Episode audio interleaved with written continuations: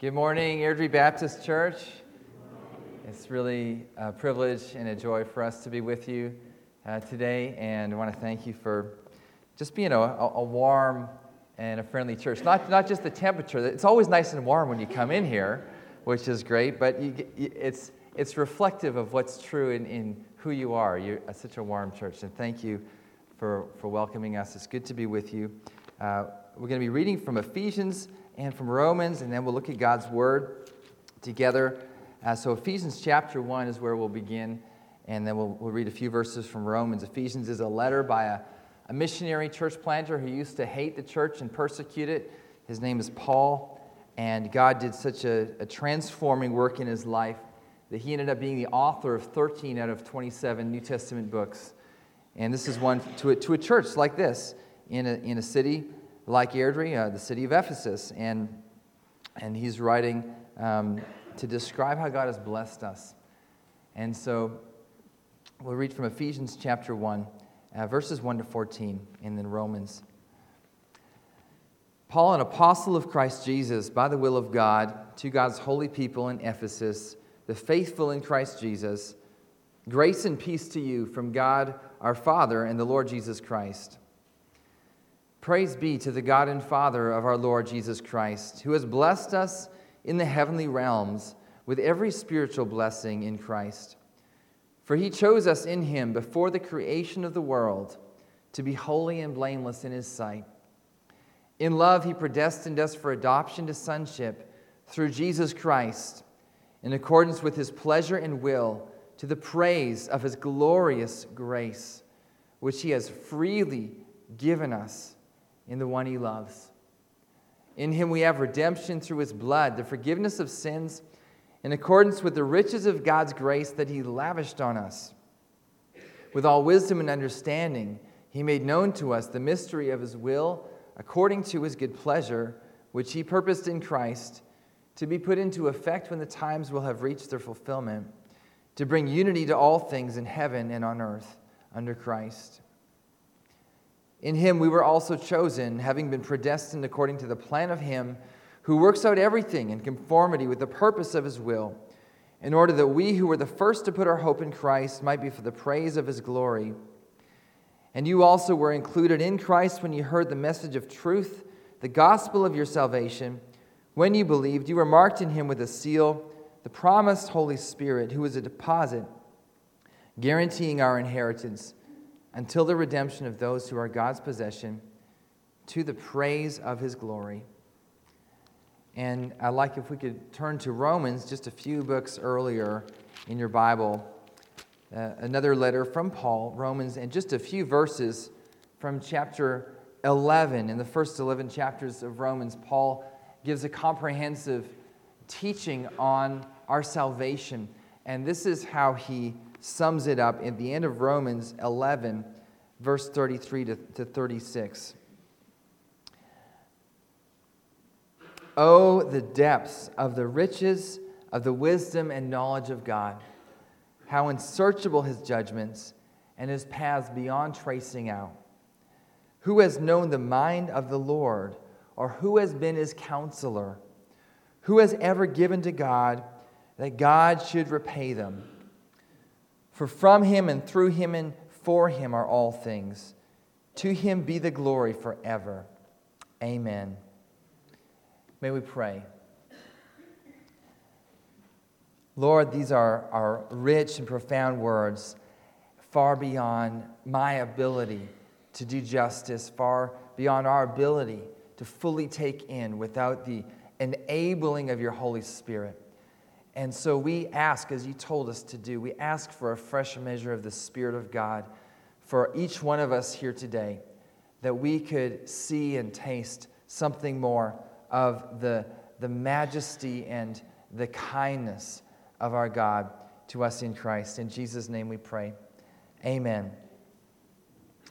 Amen. So, um, just before I come to the message, just a little brief um, update or introduction. If we haven't met, uh, you might have tell, be able to tell from my accent that I come from Caldercruix, but prior to that, actually Canada, and uh, was a pastor there. The Lord called us over here a couple years ago, and I'm a full-time student in Edinburgh at a seminary there, and we got one more year of that, and we're praying for the Lord to show us what's next. We feel a calling to Scotland, and we would love if the Lord brings us to mind, if you would pray that we just know His direction and stay close to Him and, and serve where He wants us. That would mean a lot to us. And this summer, as, as the previous summer, we served, I served in local ministry and we were up in Skye and Kyle of Lochalsh. So, greetings from Grace Community Church up there. There are some amazing Christians in Scotland, and, and we are privileged to, to meet a lot of them. And uh, I also want to want to tell you about a little bit about our church back in Canada where we were. And as I begin this message, I want to tell you about a lady that I used to visit, and her name was Margaret Fife. And I, I would go to try to encourage her, but I would end up being the one who got encouraged. She was really old. She, she had this tremor that never stopped. She was tired all the time. She had headaches, and she constantly had uh, mini strokes. She called it a TIA. Um, and she was largely housebound. She couldn't walk far. And yet, Margaret had this smile that, that could melt the heart of a, like a, a gang member from Govan. She was just so sweet, and she couldn't help talking about how much she loved the Lord and how much she appreciated what he'd done for her. And it, it, was, it wasn't just, well, in spite of everything that's wrong with my life, God is good. It, it wasn't that. It was, it was, she just started describing how good God is. And it was as if once she got started, I might be late for my next visit because she just couldn't stop. And she was a woman who really challenges me, even as I think back, because she knew how to bless the Lord for how the Lord had blessed her. Now we're looking at Ephesians by Paul. This is one of the letters he wrote, not when he was free and doing missionary journeys. This is one of the letters he wrote when he had been arrested and he was imprisoned. And he wrote it during his first imprisonment uh, in Rome, sometime between 59 and 62 AD. Now, I don't know if I should ask for a show of hands who's been to prison, but if you have, you'll know better than me. I think prison would be pretty depressing, pretty hard. Uh, in a couple weeks, we've got visitors coming. They were missionaries in China, and they were both imprisoned. Uh, he was in prison for long. He was in prison for uh, more than two years, and it was very hard. And uh, it's going to be incredible just to hear from them directly a bit about it. I think it would be very depressing um, and I think of our friends, the Garretts, how God sustained them through it and gave them courage and strength through it. And in a way, I mean, this is what we see in Paul. You open Ephesians, and it's astounding. He doesn't begin by saying, Guys, it really sucks to be in prison. He, he begins by praising God. And he, blessed be God, or praise be to God. And now, blessed be God, or, or many translations, praise be to God. This is a classic formula for a Jewish prayer found throughout the Old Testament. Jews would pray prayers like this daily. It's as if once he starts, though, he, he can't stop. He's like Margaret. Uh, commentators will say that from verse 3 to verse 14 in, in Greek is actually one uninterrupted sentence.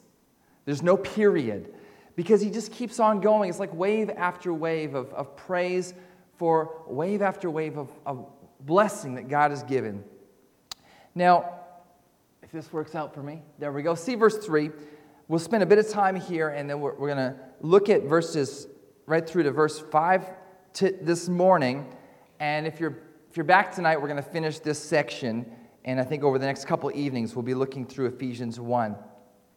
But see verse 3 where it says praise, literally the word there is, is blessed. Praise be to God. Blessed be God. And he's saying literally, blessed be God who has blessed us with every spiritual blessing.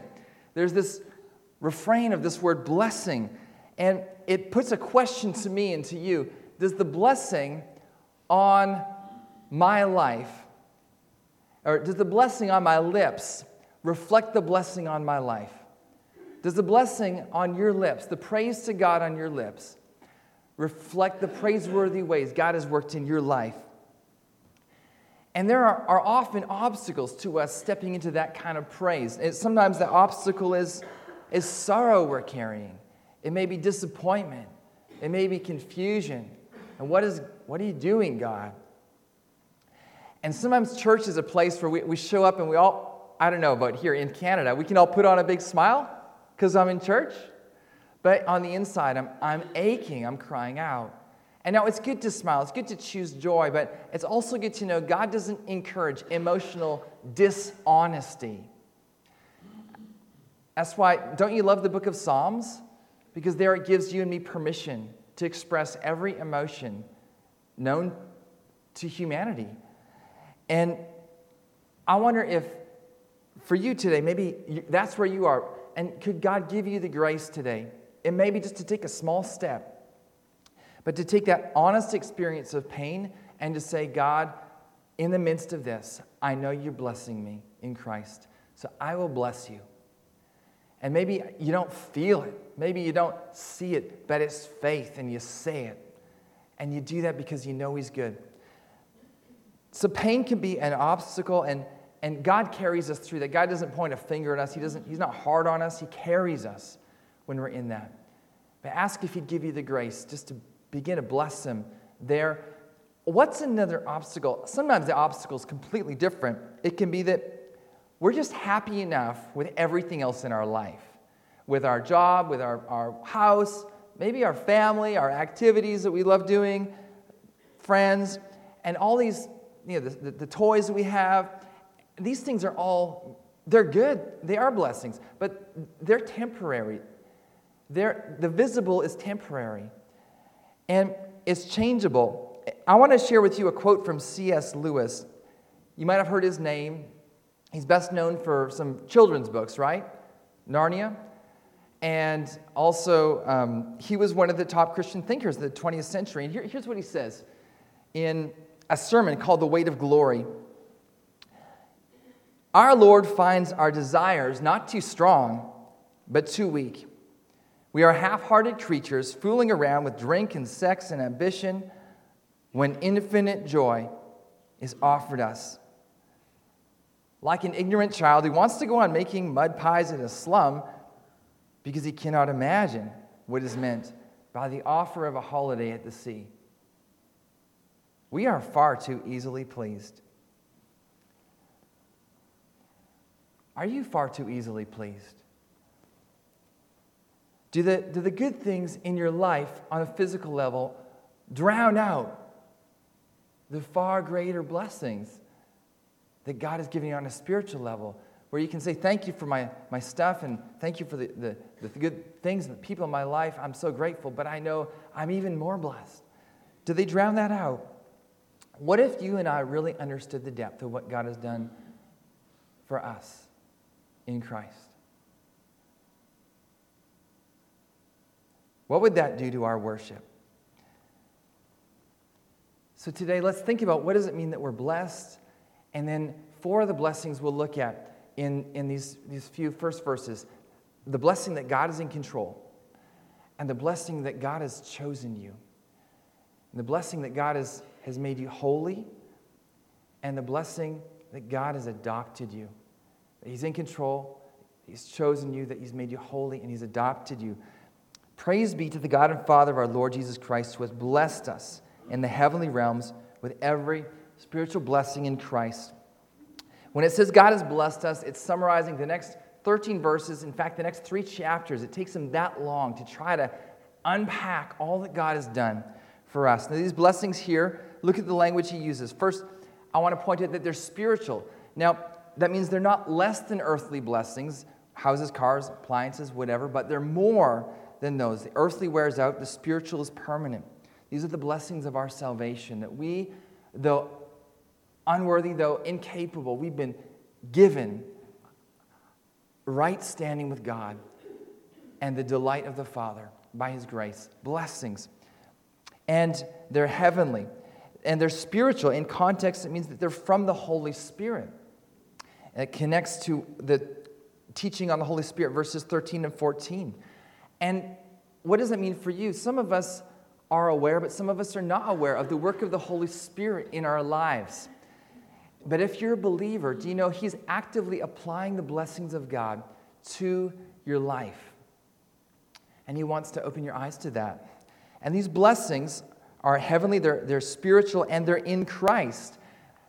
This is, this is like a geographic description. I don't know where your house is, what street you live on, but it's, it's as if you've moved house when you came to faith in Christ. And you've been relocated. You don't just live in Airdrie or Plains, you live in Christ. Separate from Christ, you didn't have any claim on the blessing of God, but in Christ, you haven't just received one or two blessings, you've received every spiritual blessing, and they're, they're heavenly. This isn't like pictures we'd see from the Hubble telescope. It's not a part of the universe, but it's, it's a location where the risen Lord has ascended, where he resides. And we've been raised with him. And this is a place of greatest reality, greatest security, where we're blessed. So, Airdrie Baptist Church, if you remember one thing today, remember that God says you are blessed. You are blessed in Christ. And it's interesting, and I think important to notice what, what it says about that. It says the Father has blessed us, they're in Christ, and they're spiritual. Uh, you could translate blessings of the Spirit. There's the Trinity through these blessings. We see the Trinity again, verses 4 to 14. Uh, first, the Father chosen plans your salvation, the Son redeems you, and then the Spirit marks you as belonging to God. And I think part of the significance of this is knowing how personal each member of the Trinity is to you and to your life. That the Father um, actually chose you, that the Son actually died for you personally.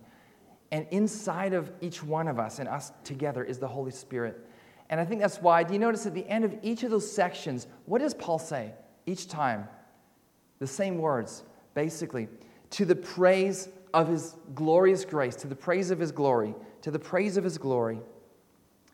And I think there's Paul in prison, thinking about how you and, and him and we've been blessed in Christ. And it's something that turns into praise. As we reflect on what he's done, it brings us in contact with the joy of our salvation.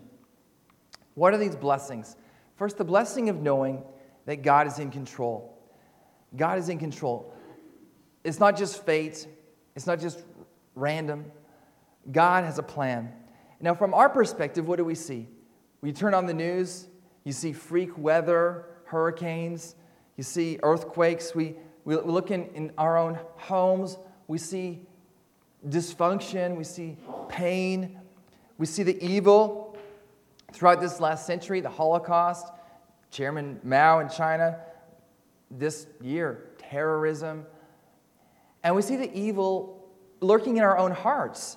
And, and we say, well, what's God's perspective? Where is God with all this craziness? Wouldn't it be troubling if God was up in heaven looking down on us and he's, he's going, oh no, what am I going to do? What have I done with what's this world I've created? And he's panicking. Well, that's, that's not God. Have you ever been on an airplane and you hit turbulence? And you feel like you're going to die. And you just want to know, as that plane is lurching up and down, you just want to know the captain is still in control. Right? Because if he is, we should be okay. Look at the language of Ephesians. God is reassuring you that he's, he's strong, he's good, he's reliable, and he's still in control the language of God's sovereignty is throughout here. Verse 4, that He chose. Verse 5, He predestined according to His pleasure and will. Verse 9 to 10, his, working His will according to His good pleasure, which He purposed to be put into effect. Verse 11, chosen, predestined according to the plan of Him who works out everything in conformity with the purpose of His will. And verse 9 to 10 says, Everything in heaven and earth is going to be set right in Christ. Do you know what? Just in these six verses, or, or the, in these, whatever, it's kind of 10 verses, there are, there are six verbs where God is the agent planning and executing his will, where God is clearly Lord over the universe and in control. I don't know what's happening on the airplane of your life right now, but can I assure you, God's word says the captain has got it. He's in control. Can you begin to praise Him for that today and trust Him? God's in control. With within that theme of God being in control, it, it specifically focuses on a blessing in verse 4 uh, that He chose us, the blessing of being chosen. And verse 11 says, In Christ we were chosen by the Father. Verse 5 and 11 use the word predestined. Now, some people hear those words and jump back. It pushes some button and you become anxious whether you've been saved and am I among the elect. Eh, sometimes in the, in the highlands of Scotland, especially, there, this, this becomes an issue. But Christians sometimes have read this and, and been confused. What is this about? Well, when Paul is telling believers God chose them, Paul believes they're going to want to respond by praising God. This is not put here to disturb faith, but to, to encourage faith. And it's God's heart that you would rejoice that He chose you. And I, I want to think about this idea for a minute because if we can brush aside some of the confusion that comes. Now, as humans, we like to resolve things, but there's mystery here. So, for example, math, mathematics, okay? Some of you are good at math. So let me test you here. If I say 2 plus 2, you're not going to leave it at that in your mind, right? You go, 4. We like to have our truth statements fit neatly together. Uh, have you noticed in the Bible the truth statements sometimes sit in tension? So if I say 1 plus 1 equals 1, you say, no, it doesn't. But we look at the Bible and it says in marriage, the two, 1 plus 1, become 1. So the Bible's math is different than ours. And we get that with the doctrine of the Trinity. We have Father, Son, and Spirit, one God, three persons. One plus one equals, or one plus one plus one equals one.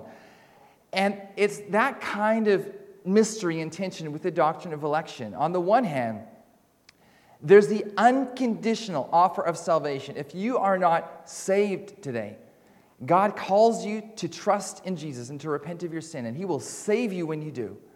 And the offer is for you. And you need to respond. Please do. And if, if, if um, uh, on the other hand, as we come to faith as believers, this says you were chosen. It says, Verse 4 before the creation of the world. So God chose you. And you get these truths which are intention. And like one plus one, we, we sort of get it, but we, we don't. That's why we read Romans 11 the, the riches of, of the mystery of God's wisdom and knowledge. They're unsearchable. And we have to try to live with this tension instead of solving it.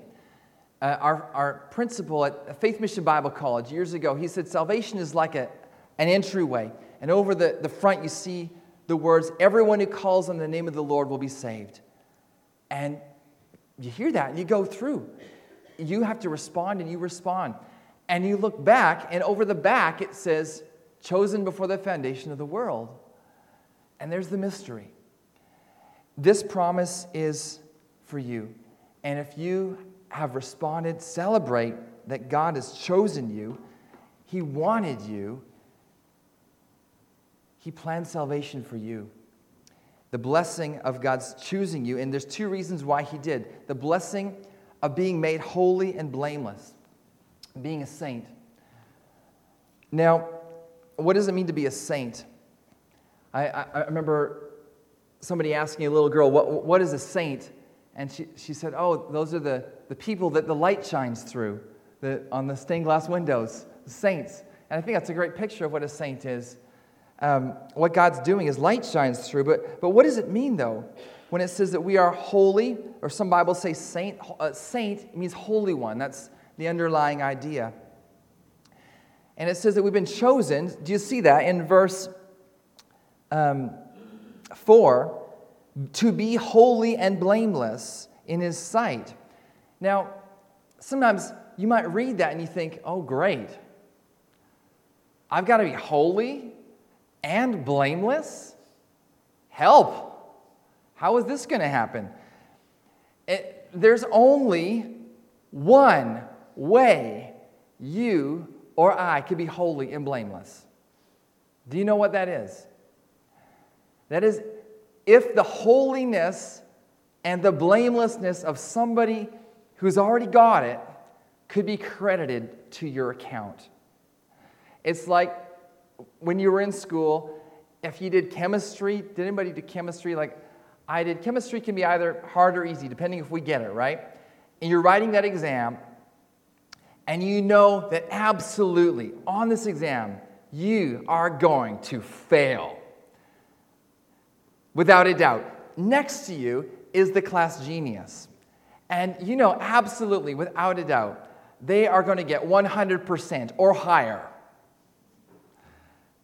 And before the test ends, the genius turns to you and says, Listen, I know this isn't your strong suit. I'm going to give you my exam. You give me yours.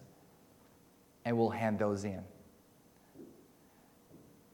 That is what Christ has done for you. And it, it, points to this using the same language later in Ephesians. If you have your Bible, turn to chapter 5, verse 25 to 27. The, the context is marriage, but the illustration, the theology underlying it, is the gospel. Verse, Ephesians 5:25, look for the language of blamelessness and holiness here. Husbands, love your wives just as Christ loved the church and gave himself up for her to make her holy. And to be clear, that this is Him actively making us holy. We are being acted upon, and He makes us holy, cleansing her by the washing with water through the Word, and to present her to Himself as a radiant church without stain or wrinkle or any other blemish, but holy and blameless. Holy and blameless. Do you know how we stand before God holy and blameless? What did it say in verse 25? He loved you and he gave himself for you. He gave his perfect record. He spilled out his blood for you to make you holy and blameless. He wrote the exam of your life. He passed it with flying colors and he gave you his mark. And every day and every hour, I mean, you know that you fall short, don't you? If you're aware. but God looks on you in Christ with Christ's record because that is what He chose to do for you. That is what Christ paid for. And when we get that, when I get that, it just changes our perspective so much. Over and over, it says that we are saints, we are holy ones in Ephesians because positionally, God has made us holy before Him. He's smiling on you right now because you wear the holiness and the righteousness of Christ. And He's welcomed you into His presence because Christ has made you holy and blameless. I think this is something to praise God for. Now, you, you might say, okay, yeah, so positionally we're holy, but don't we, aren't we supposed to live holy too? And I think what we need to learn as Christians is that that always follows understanding our position, understanding that we are holy, beloved, adopted, chosen, welcome. And out of that comes our actions. And in Ephesians, that's, that's the order. It's always God has done this. Here's the news. And because of that, you can live a new life. You see that pattern, Ephesians 2, the first and second half of that chapter, Ephesians 4. There's this pattern if you want to go and read it. Because you've been changed, now you can live this way.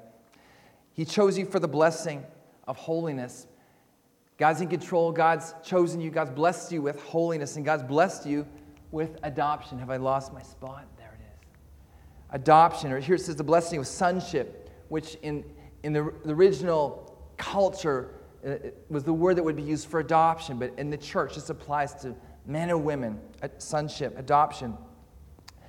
Now, may, maybe you know about adoption. Maybe you've adopted, maybe you've been adopted when, when we were ministering in, in Comox in Canada, uh, some people moved to the valley and they had just adopted a little girl. And she's so, so sweet. And it was, it was, it was kind of neat because he, he was white and she was very dark. She's from, I think, Papua New Guinea, but she kind of looked African. And they, they got a little girl who was kind of in between, uh, just by God's, God's plan for them. And this sweet, sweet girl. But she would have, before she had no mommy and daddy. And now she has someone to call mommy and daddy. Before she had, you know, she would have expected a life of poverty. But now she, she has a home, and, and her parents provide, and everything that is theirs is hers. She was an orphan, and now she has a secure relationship that will never be altered. And that's what God did. He adopted you and me, He adopted us. Now, in the Greek culture, Paul's writing in, in which the Ephesians lived, if, if um, adoption was often adult to adult, so a man of status might adopt an underprivileged uh, man, and overnight his legal status would change. And his past was canceled, his debts were wiped out, and he'd get all the same rights and privileges of a son. In the Jewish story, only Israel was adopted initially, but in the gospel, every one of us, all of us Gentiles, get to join the family through adoption. And it's in Christ that we're adopted. Adoption to sonship through Jesus Christ. It's in Christ because we're joined and fused to Him. And for some of us, maybe you faced rejection. Maybe you were part of a home where you didn't feel loved, or, or maybe you've experienced loneliness or feeling unwanted. And God wanted you in His family to bring you into the fellowship of the Trinity.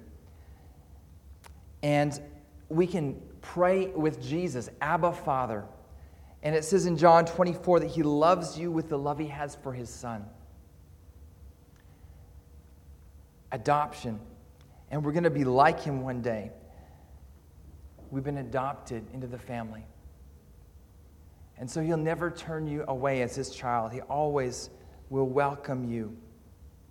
What does all of this mean? All these blessings. This world is pretty crazy, but praise God, He is in control. And if you're not a Christian, God invites you to be His child. His Son died so you could. You simply make that choice, and you are part of this blessing. And for every believer, remember, He, he calls you a holy person, He calls you a saint because Christ gave Himself to make you holy. So you could wear the holiness of Christ. His exam has been applied to you. And God wanted you to be able to call him Father and to know intimacy with him. And this week, will you, will you go to him, not as a distant person, but as a, a father who, who welcomes you, even to, to sit on his lap?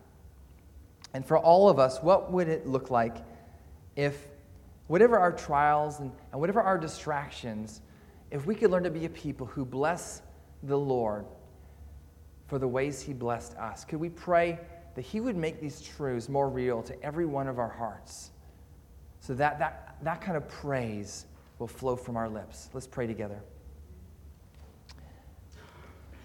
Father, thank you that we belong to you and that you did it all. Thank you for the blood of your Son, which was enough to transform sinners into saints, to make those who could never be holy and blameless into those who are holy and blameless before you. Thank you that where we were slaves to fear, we have been made into sons and daughters of God who cry, Abba, Father. And Lord, you know the way sometimes our hearts resist these, these great truths. We, we think it seems too good. And Lord, today we pray that you would undo those barriers, whether in our minds or our past, or, or maybe it's just distractions in our lives that keep us from recognizing how great your blessings are. We pray that you would open our eyes to see what an incredible God we have, a God who blesses, and how privileged we are, and that our light would shine in whatever our circumstance because we serve a God who has blessed us. We pray in Jesus' name. Amen.